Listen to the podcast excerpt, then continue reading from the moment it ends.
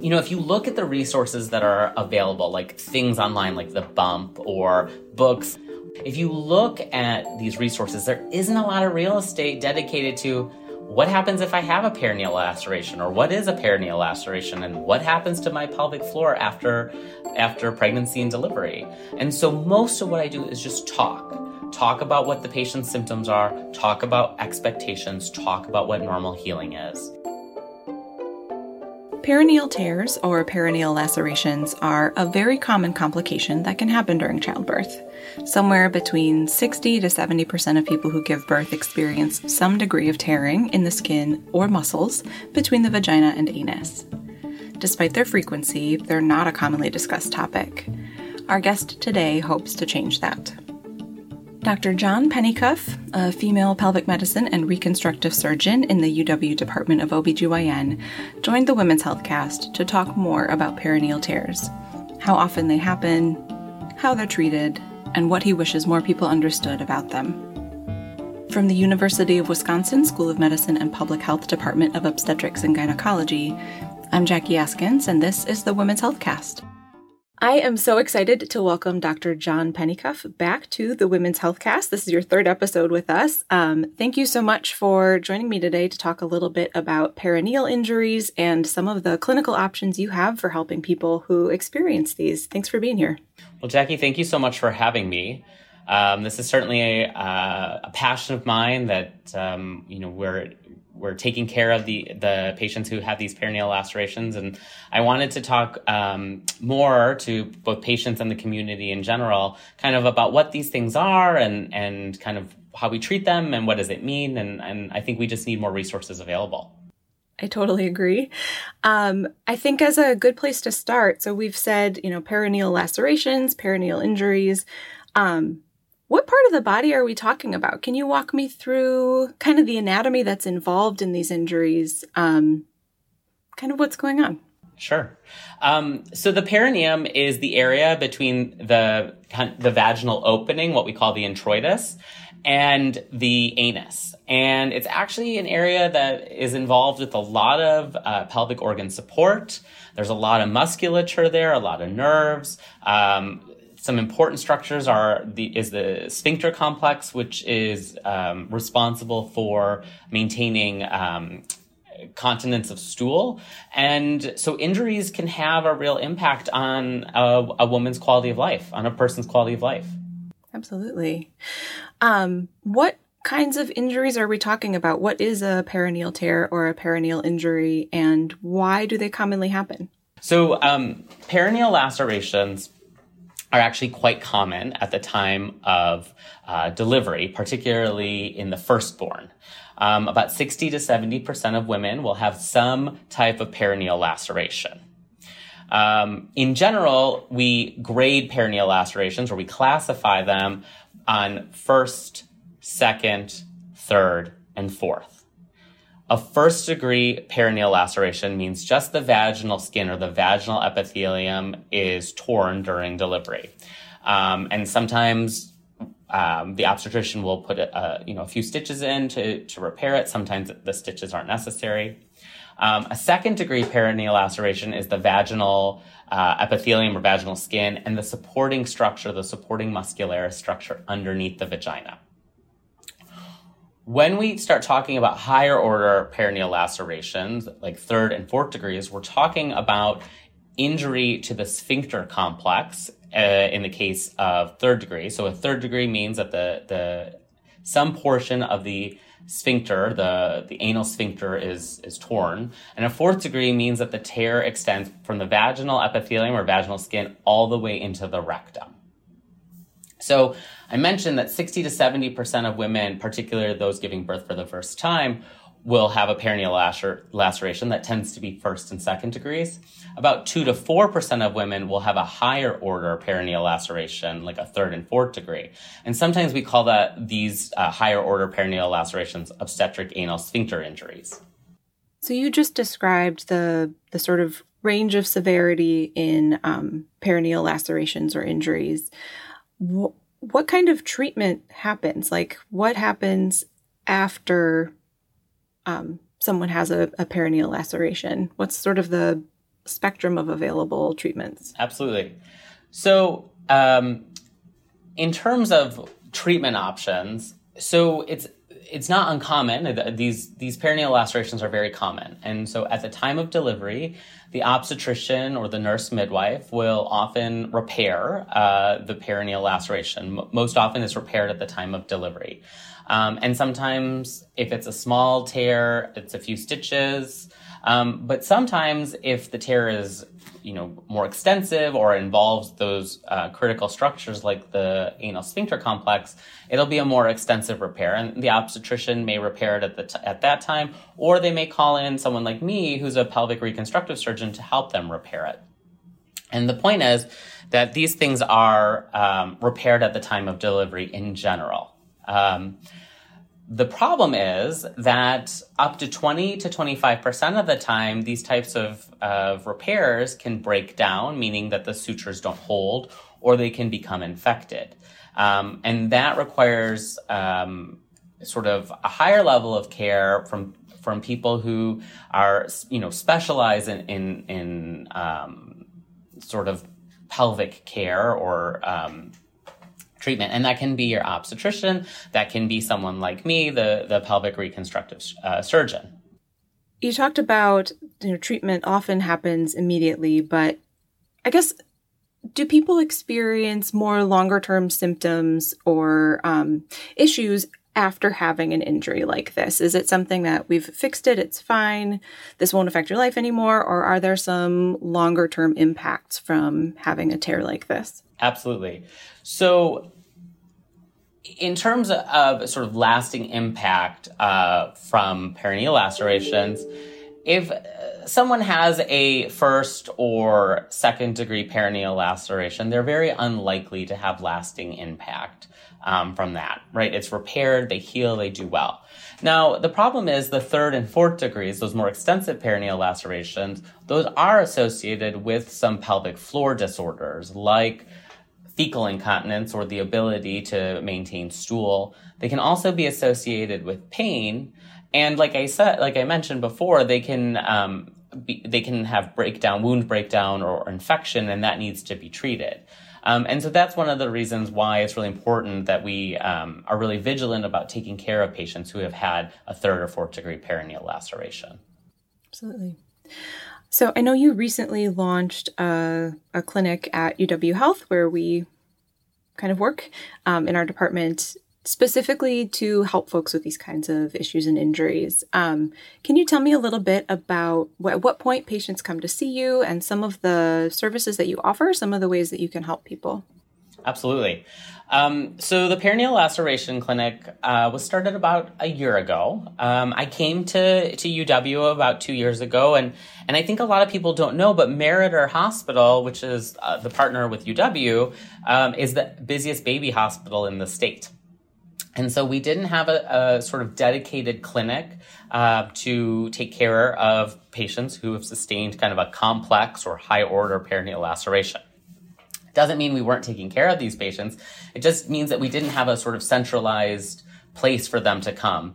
Um, and so we were able to start a really nice partnership between um, our OB colleagues in um, in the division of academic specialists of obstetricians and gynecologists, along uh, with pelvic surgery uh, and our physical therapists.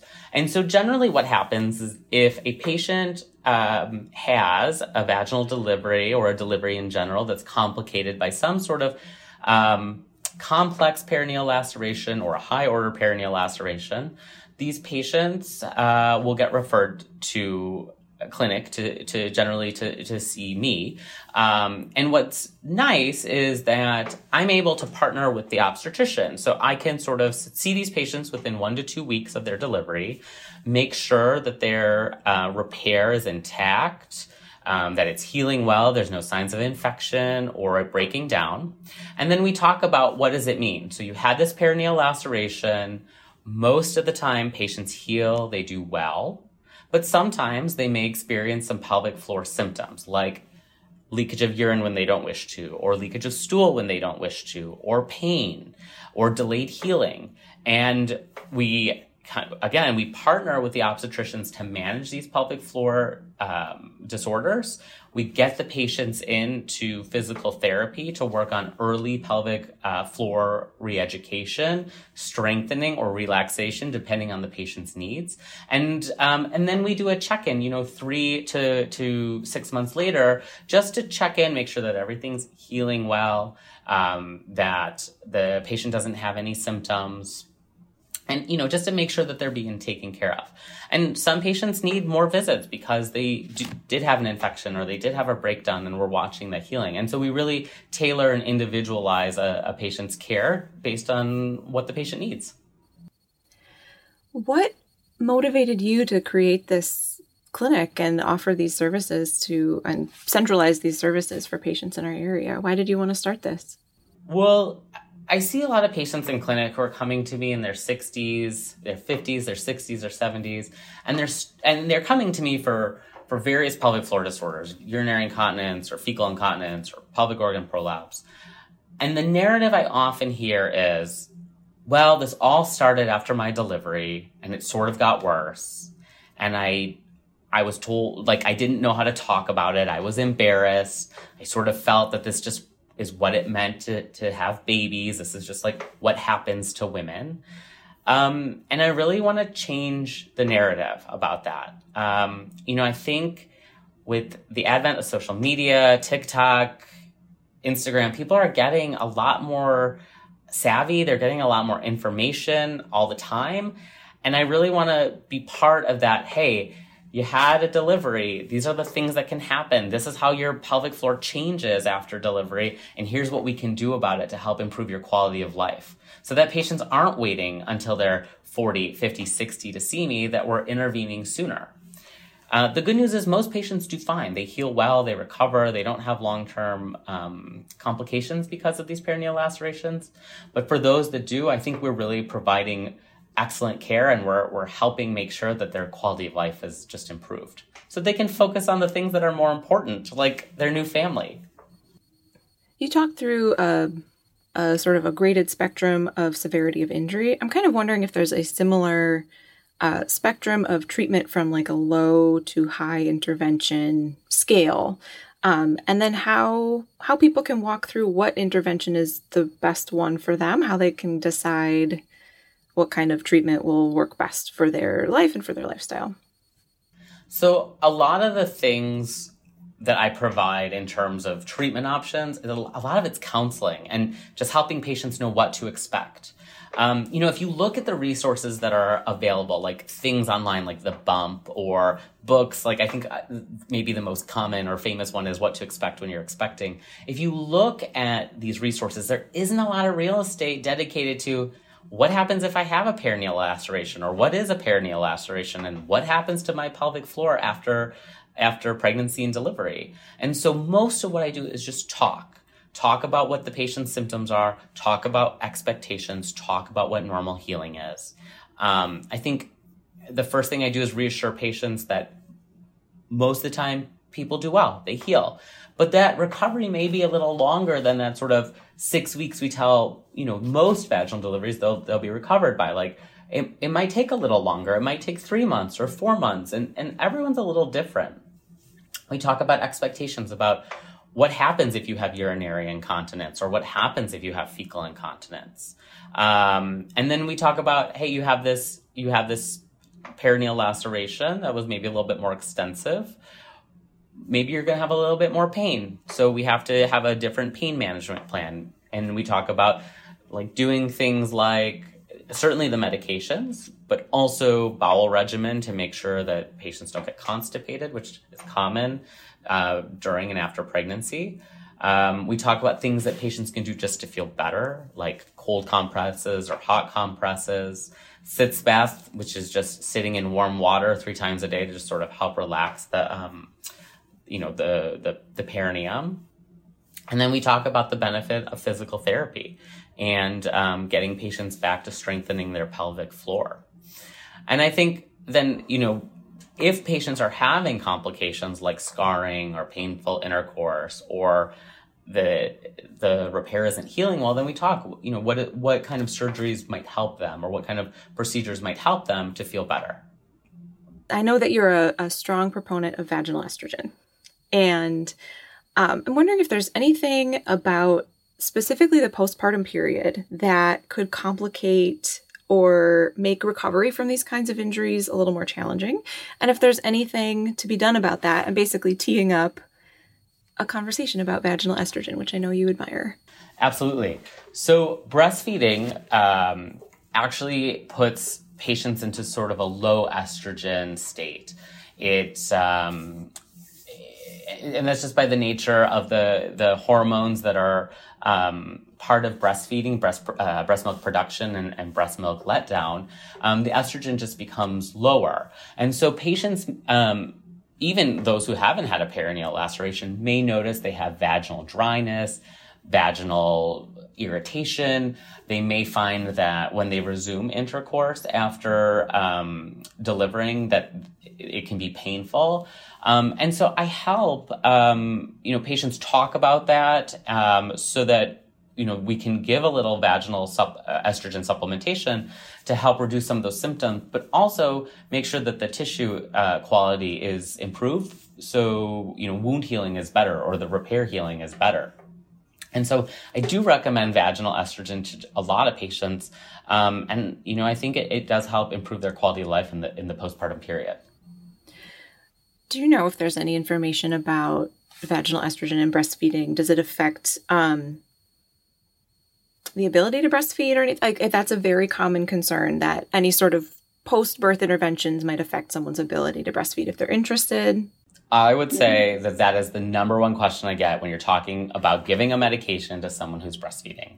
And, you know, the truth is vaginal estrogen is not going to raise your, like, mom's blood level of estrogen higher than sort of a postmenopausal woman or someone who's gone through menopause. It does you just doesn't absorb the same way that sort of oral estrogen or like the patch estrogen does. And so it's going to stay in the the local tissue and it shouldn't affect breast breast milk production or or you know the ability to to breastfeed and I, I don't have concerns that it's going to get into the baby, things of that nature. So really, I think it's a it's a very safe very low risk um, option for patients. But again, it's having a conversation. If a patient says, absolutely not, I wish to avoid any kind of medicine while I'm breastfeeding, then we have a conversation about that and, and what are some other options she might have. I'm sure this is a pretty common question that you get. Um, if someone has a perineal injury in one birth, has some degree of like tearing or laceration, does that does that change their likelihood or increase their likelihood of having a tear in a future birth? I, I think a question I often get um, from patients is what's the likelihood that this will happen again and how should I deliver in the future? Mm-hmm. And I think it's really important to remember that the mode of delivery, whether someone you know wants a a C-section or a vaginal delivery, it's a really hot topic. Um, but that decision is really between the patient and the OB. Um, and that, that decision is made oftentimes on labor and delivery based on what's going on with mom and what's going on with baby and what's safest for mom and what's safest for the baby. So it's easy for me to sort of talk in my office about, okay, well, this is what you could do and this is, um, you know, this is what the data shows. And, and I'll kind of discuss that in a little bit. But it's really important that patients take away that that decision is really made kind of at the time, like on labor and delivery, or based on maternal or obstetric indications to keep mom and baby safe. So, if someone had a perineal laceration in their first pregnancy and in their first delivery, about maybe 5 to 8% chance that it'll occur again in their next pregnancy. So, overall, pretty low. Um, you know, I think it's really important that we talk about vaginal delivery um, compared to C-section because vaginal delivery is much safer. Um, you know, when we think about complications overall from vaginal delivery, it's about 4% compared to 11% with C-section. And there isn't, you know, there are some real real true complications with, with cesarean delivery. While it's generally safe, um, there can be some real complications. And so I think it's important to, to have that sort of balanced discussion. Um, and again, this is, you know, the OBs do this every day. They're very good at it. Um, what, you know, we have some guiding principles. We need more literature. We need more studies on this, but we do have some guiding principles um, that uh, are recommendations made from the American College of Obstetricians and Gynecologists. And they basically say that if you had a perineal laceration and you have symptoms like fecal incontinence, for, um, for example, uh, after the repair, or you had some sort of wound complication like breakdown or infection, um, and that required a second surgery, or if you sustained a psychological trauma as a result of the perineal laceration, that those would be reasons for elective cesarean in the second pregnancy. Again, these are just guiding principles, and it's all about having that conversation. So these are some of the things that I, I will talk to patients about, but I really emphasize that that decision on how to deliver in the next pregnancy is really made with the obstetrician and the patient based on what's safest for mom and what's safest for baby. Do you ever talk with folks about prevention? I can imagine this is a question that comes up like, is there anything I could have done to prevent this from happening? Or is there anything I can do in the future to reduce my likelihood of experiencing a tear? And I'm, I'm wondering how you advise people when this question comes up. Absolutely. Um, so there have been tons of studies on looking at like massaging the perineum, during pregnancy and trainers like uh, devices that are inserted into the vagina to help stretch the perineum um, in anticipation of delivery uh, and the truth of the matter is, we don't have a ton of evidence to suggest that they're helpful. Um, you know, we do at the time of delivering um, some warm compresses to the perineum, some warm washcloths have been shown to help reduce the risk of um, perineal lacerations. Um, but other than that, we just don't have a ton of things that we we can do to help prevent them. So it's kind of since we can't really the only way we can sort of really prevent them is by doing C sections, which is has a its whole set of risks. So since we can't really prevent them per se, we're just we try to reduce them as much as we can, and we make sure that we just take really good care of patients who have sustained a high order perineal laceration.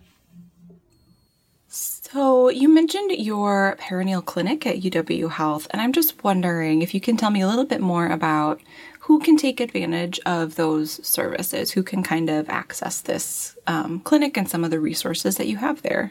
You know, I think a lot of people think that the perineal laceration clinic is just for Meriter patients, but that's absolutely not true. Um, the um, the truth of the matter is that I really believe in the Wisconsin idea that the things we're doing at UW should benefit the community at large, the state at large, and the nation at large. And so, you know, I, it, we are a resource for providers um, outside of the UW system throughout the state and in the region. If they have a patient who had a complicated vaginal delivery and is is suffering from, you know, a, some of these pelvic floor disorders or or a perineal laceration, and so I welcome referrals.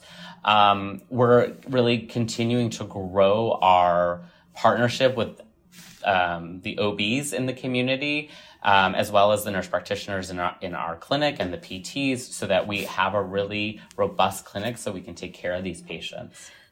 In general, what is the one thing you wish more people knew or understood about perineal lacerations and what comes next after someone experiences it?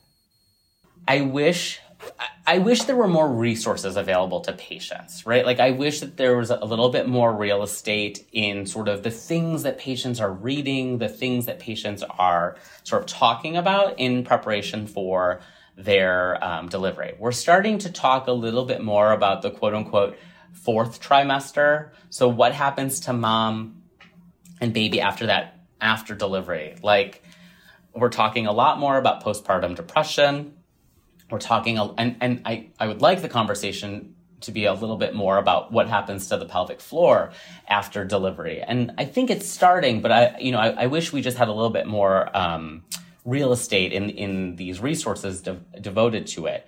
Um, the american urogynecologic society has recently um, put out a publication that is available for purchase for for anyone, really, patients and providers, about postpartum changes to the pelvic floor. Um, I think we could probably put that, uh, like a link to it at the end of the podcast. Um, is that something we could do? Absolutely. Cool. Um, so they put out this publication, and it just gives patients a lot more resources um, to to just information on, on what, what to expect. Um, it's pretty, you know, it's 20 bucks. It's a, it's a pretty easy read. And I think it just helps guide patients' expectations.